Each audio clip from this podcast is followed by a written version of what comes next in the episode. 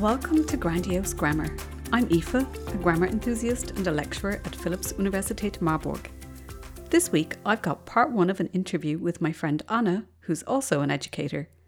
We're talking about teaching English, imposter syndrome, and Anna shares her method of teaching Germans how to use the present perfect. Let's start by finding out what the turning point for Anna was and how she realised that teaching English could be a career and not just a job. Yeah, well, I guess I kind of didn't really intend to do it for a long time when I started. Then I like had a moment about six months in where I was like, I've actually never enjoyed a job as much as I enjoy this. Like maybe I should turn off the like job seeking emails I'm getting because I've never been happier. what was the turning point? What was the thing that made you think, oh, this could actually be a career and not just something I'm doing to kind of tide me over? I think maybe it was like a personal yeah, I think maybe that realization of how much I enjoyed it, and maybe I think maybe in conjunction with getting some good feedback from work, in that I was actually doing it well. Um, I think maybe that kind of coming at around the same time kind of changed my perspective on it. Because I think uh, I kind of when I reflect on like other jobs or interning that I've kind of think positively of, a lot of it was more about my hope for the future rather than ever actually enjoying what I was doing in the moment. And I think I had a moment where I was like, okay, I'm not really sure what the future looks like in this job, but I've never actually had so much joy coming to work. I've never actually enjoyed what I've been doing and felt so good about it in the moment, and that that was actually something quite special. Is there a particular thing about the job that makes you enjoy it? Is it because it's it's varied and you meet lots of different people? Or is it a deep seated interest in language? I'll go with a bit of column A, bit of column B. I, mean, I think I do. I am a people person. I'm the kind of person I bring big energy, and when that's reflected and bounced off the people around me, I find the most enjoyment and the most fulfillment. Um, but I've also yeah always been a language nerd, and I do enjoy that. And I think, I think that was also a, a kind of aha moment at some point where you know, maybe at first I would have said, oh, I really like it because I have a lot of high level classes and half my job is sitting around having interesting discussions with intelligent people. But then I had a few like lower level regular classes, and I remember like finishing a, a grammar lesson where I'd been drawing my timelines on the board, and it was really basic. And then being really energized and being like, oh, I actually really love, love this aspect of it as well. It's not just reading a newspaper article with someone that's a C1 level. It's also the the smaller things and seeing those kind of aha moments in the students when they get something and how their ability to communicate rises. I think if you're an enthusiastic instructor, you'll also have enthusiastic students because it's contagious. Yeah, I guess it's interesting because I mean, it's a job where you don't actually get to see a lot of how your peers operate.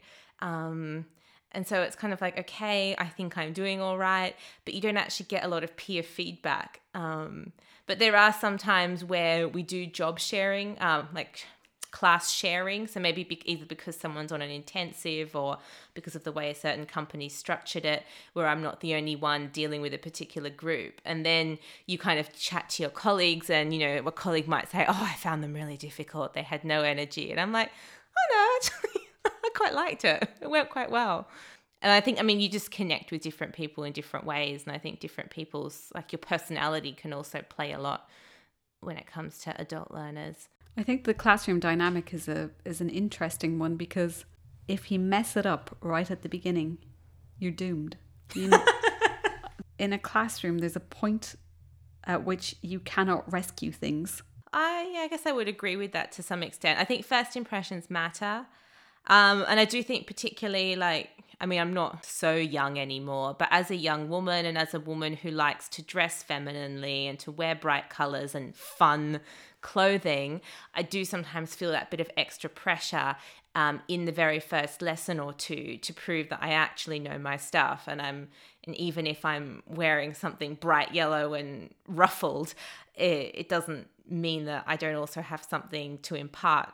A lot of the people I know who work in academia or in some aspect of teaching have imposter syndrome. So lots of them think, "Oh, how did I get here? I I don't really know how this happened to me. and I don't really know if I'm good enough to do it. I think that's interesting, and I wonder if it's like limited to just the women that I know.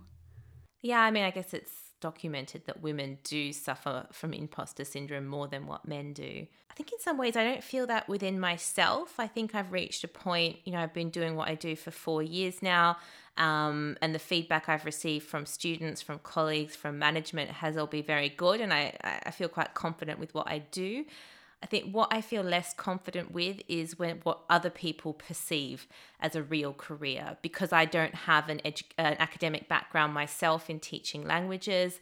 Um, and maybe particularly, I know we referenced earlier in the day the um, German snobbery around educational qualifications. Um, one of my best friends met uh, another friend of mine, uh, a Scottish woman who does have a, a degree in education. And the first thing she said was, Oh, so you're a real teacher, not like Anna. Um, Ouch. I, I, mean, in one way I'm offended, in one way I'm not, but I feel like um, maybe a bit less when it comes to the the real businessy English that I do rather than teaching children. But I feel like there's this stereotype. Okay, you're an English native speaker in a foreign country. You fall into this. You're not really qualified to do it. Like I don't know. I feel like it's in some people's minds not too many notches above a very minimum wage, no skill job. And I mean, obviously, I think as an insider, I think you know there's only a very small number of people that really do do it well and that it does take a lot of skill and knowledge to do it well. Um, but I do sometimes feel like the perception from the outside is that I don't really have a, a real job that I'm qualified to do. That's absolute snobbery, though, isn't it? Because anyone who's got a degree, say, in in teaching and has done the pedagogy bit of it and goes on to become a teacher will never be questioned, even if they're completely unsuited to the profession. And by the same token, people feel like they can question you even though you've been practicing a profession for many years. So I do, yeah. So I think the imposter bit almost comes more, and the question I dread most is when my students ask me like what I studied or, or things like that, because that's when it creeps in. I think if if I never actually have to explicitly say that my degree is not in either education or in English, um, you know, I don't think my ability is questioned, but I always feel in the hot seat when that question comes. As an academic, I think that university exists to help people to learn to think and to question their environment. And it shouldn't matter if your degree is fine art and design or business studies or English you've still learned those basic skills. You've still had a, a good foundation in how to think, how to assess material, how to decide whether something is a good argument or, or weak argument. And they're all skills that you still need for your job. Just because you haven't studied pedagogy doesn't mean that you can't teach. And I mean, that's the view that my employer takes. So, the, the kind of minimum requirement um, for people in the foreign language departments is a bachelor's degree in anything. Um, I think in the German department, I guess by virtue of being in Germany, I think they do have a slightly higher standard. I think it's quite rare to find someone whose degree isn't linked to the German language, to translation, or to pedagogy. I think they, being in their native country, they, yeah, they finesse it a bit more. I'm definitely in the camp of pedagogy is learnable. There are some skills I think that aren't learnable. so, like, if you just don't like people, you're in the wrong profession. So, I guess we, yeah, we give all our new trainers and basic onboarding.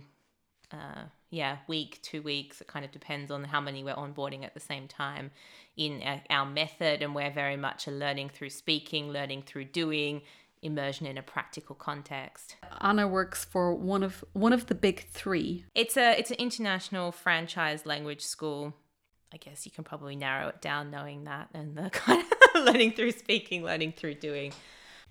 That's also an interesting pedagogical approach because it's one that not everyone takes. No. I think it can also be interesting, particularly with adult learners, when the, the only contact they've had with foreign language learning has been in a school or university setting. Um, and then you do get those questions like, kind of, oh, like we should do more grammar. And i think a lot of sometimes our our method is to kind of hide the grammar in a more conversational exercise and they don't realize quite how much they're doing. Um, some people love that because they hated learning a foreign language at school or university. Other people do constantly feel like uh, we're having a bit too much fun. I don't think there's such a thing as too much fun when you're learning. I think as a learner, it's really important to have fun because if you don't have fun and you don't have that sort of sense of oh, this is exciting and I'm I'm interested, then the impetus to learn is not as strong. Yeah, I think it's that level of engagement when you're having fun. You know, we do a lot of role play, a lot of partner work um, in what we do, and I think people are then really engaged. They're concentrating on what they're doing rather than watching the clock um, or checking their WhatsApps or. I mean, obviously, adult education, you know, um, I'm not going to tell a business person they can't have their phone sitting in front of them. But I think as a trainer, I view it as a bit of a personal failing if someone's on their phone because I think, okay, I'm not engaging enough. What we're doing isn't engaging enough. And so it kind of it pushes me to to call on them to make what we're doing more dynamic so they don't have a chance to do it rather than taking a discipline, please put your phone away approach to it.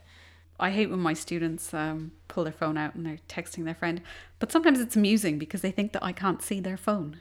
so, you know, they've got their phone out and it's under the desk. Yeah. And they think that I can't see it, but I can, obviously. But I also don't feel personally responsible for entertaining them enough that they don't pick up their phone. But I guess the environment that I'm teaching is very different. Yeah, I mean, generally my group sizes are rarely more than eight people, and I would say often often less than six. Eight is lovely. I think eight is a really nice number. It's enough that you can do group work. You Yeah. can keep an eye on everybody, but it's also not like you have to entertain every single individual. I some I used to find um, individual one to one lessons sometimes very difficult, especially if the person I was teaching had very low level English and the range of things that you can talk about is extremely limited. You t- yeah, I would take a more structured approach to one to one learning at that level. When often at a higher level, one to one learning can be very conversational. But to be honest, I don't have a lot of real A1, A2 learners um, because they've all been taught so wonderfully in schools by these wonderful English teachers that you're training. the look on Aoife's face now says it all. I think I think Anna might be slightly overconfident about um, the state of the German education system. Yeah. Well, I guess one thing that I did think would be interesting to talk about today then is I guess what I see, what people remember from school, what they don't remember, and which aspects are helpful and which aren't. What kinds of things do they remember from school? Um, he, she, it, das es muss mit. I've Yep. I've had people that are like 22, people that are 62. When I correct them on their conjugation, they will, yeah, parrot that back to me. I think that stays with every German forever. if and would is not good. Yeah, things like that. Mm-hmm. Yeah, these little rhymes, these little rules, that really stays with people for a long time. I mean, when it comes to kind of rules, I think so often when I'm introducing grammar, I'll introduce it with a question. Our method of teaching is really, we call it fishing rather than just giving them information. And so, you know, my, my question to the group, like, well, how do I know? When should I say I have done it? When do I say I did it? And one thing that keeps coming back to me with learners of all ages whose experiences in the German education system have obviously spanned decades is particularly when it comes to the present perfect. I'm continually told it's about whether the action has an impact on the present.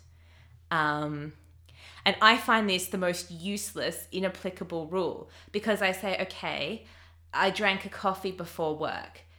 You know, do I know which tense to use because I still feel hyped up by the caffeine? Like this, this tells me nothing.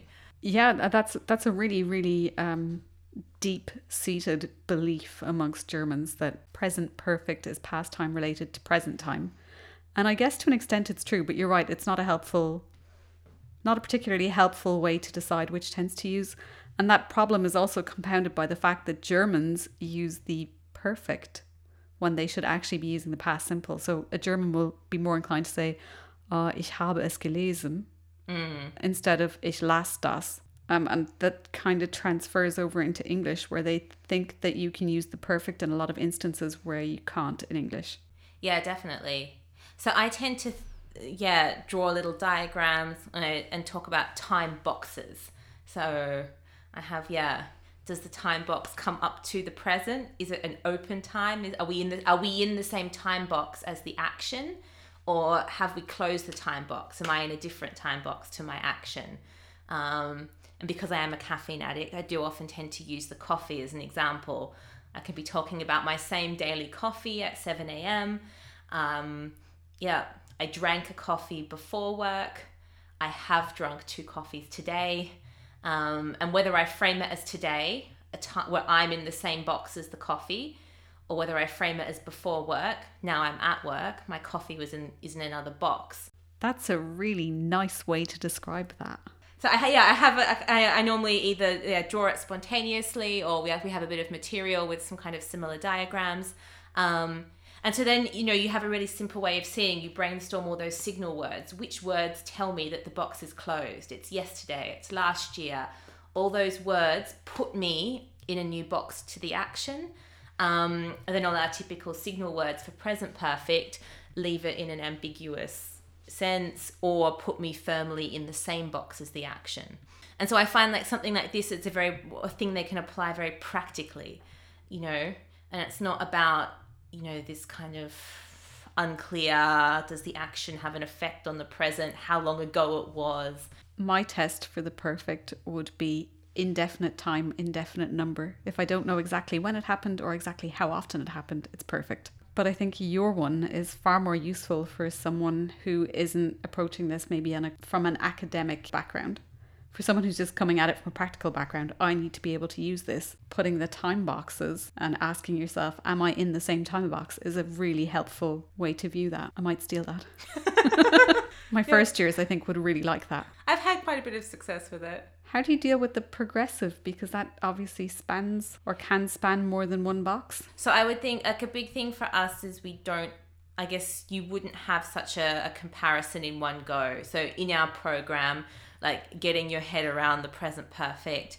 takes quite a while. And I guess um, so the perfect progressive uh, comes in at a later point. I think this is a hard one because I think as a native speaker, and I guess I don't know whether you might disagree with me as a grammarian, but for me as a linguist, there are some more grey areas here. And so I tend to, uh, I mean, we're all about exemplify, not explain. So I would always come at it with examples. I have a few classic examples that I bring up to emphasize is is it about the action um, or is it about the result? So we tend to look at it from an action result perspective. What's more important? Do we want to imply that it's continuing? But one really good example that I often do, which is a really interactive one, is to ask the class for an example of someone who's changed their life Yep, because it's about because the perfect progressive is normally about a, a, habit, but it's not a habit that's been around forever. Um, and to be honest, in the last couple of years, the best example of this is Donald Trump. so it's an engaging, it's a controversial example. Okay, so I I create two columns on my flip chart or on my board. And then we brainstorm four things that Trump has done in his life. So normally, you know, he has made a lot of money, he has built towers, he has uh, got married three times. So we come up with these examples, and it's almost like a, a CV type list of achievements. Okay, and then on the other column, we say, okay, since he became president, what has he been doing? And so we go, okay, he has been signing executive orders. He has been trying to build a wall. He has been creating headaches for Angela Merkel. And so we get this contrast. So these are things that are he's still doing. We expect them to continue in the foreseeable future. But then we have a moment where I say, okay, all my list on the progressive side, it could technically be correct if I say he has signed executive orders. That's true but I I would then say I miss a bit of information. I miss that that connotation that it's expected to continue. So by using the progressive, I impart a more accurate picture of of my expectation and my my judgment of the situation.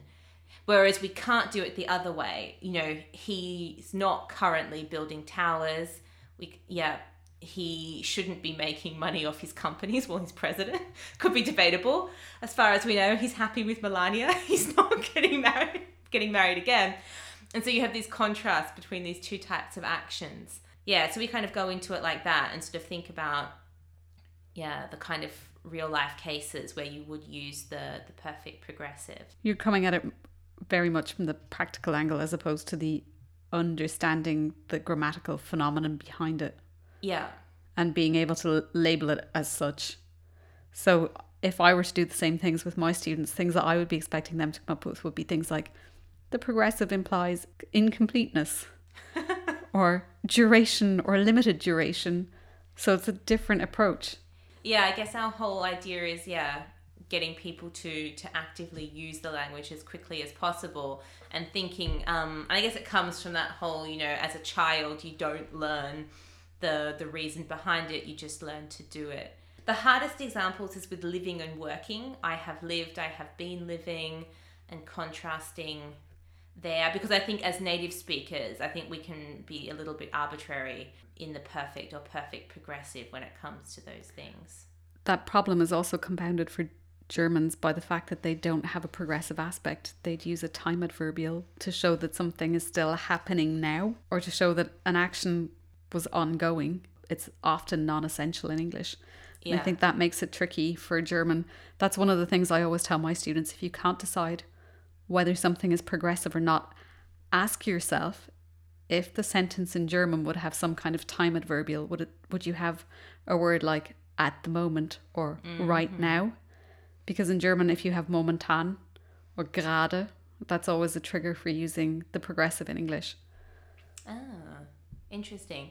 But overusing the present progressive, I guess, is a classic German failing. And often at the higher levels, I find they're still saying, oh, yes, yeah, my aunt is living in Paris.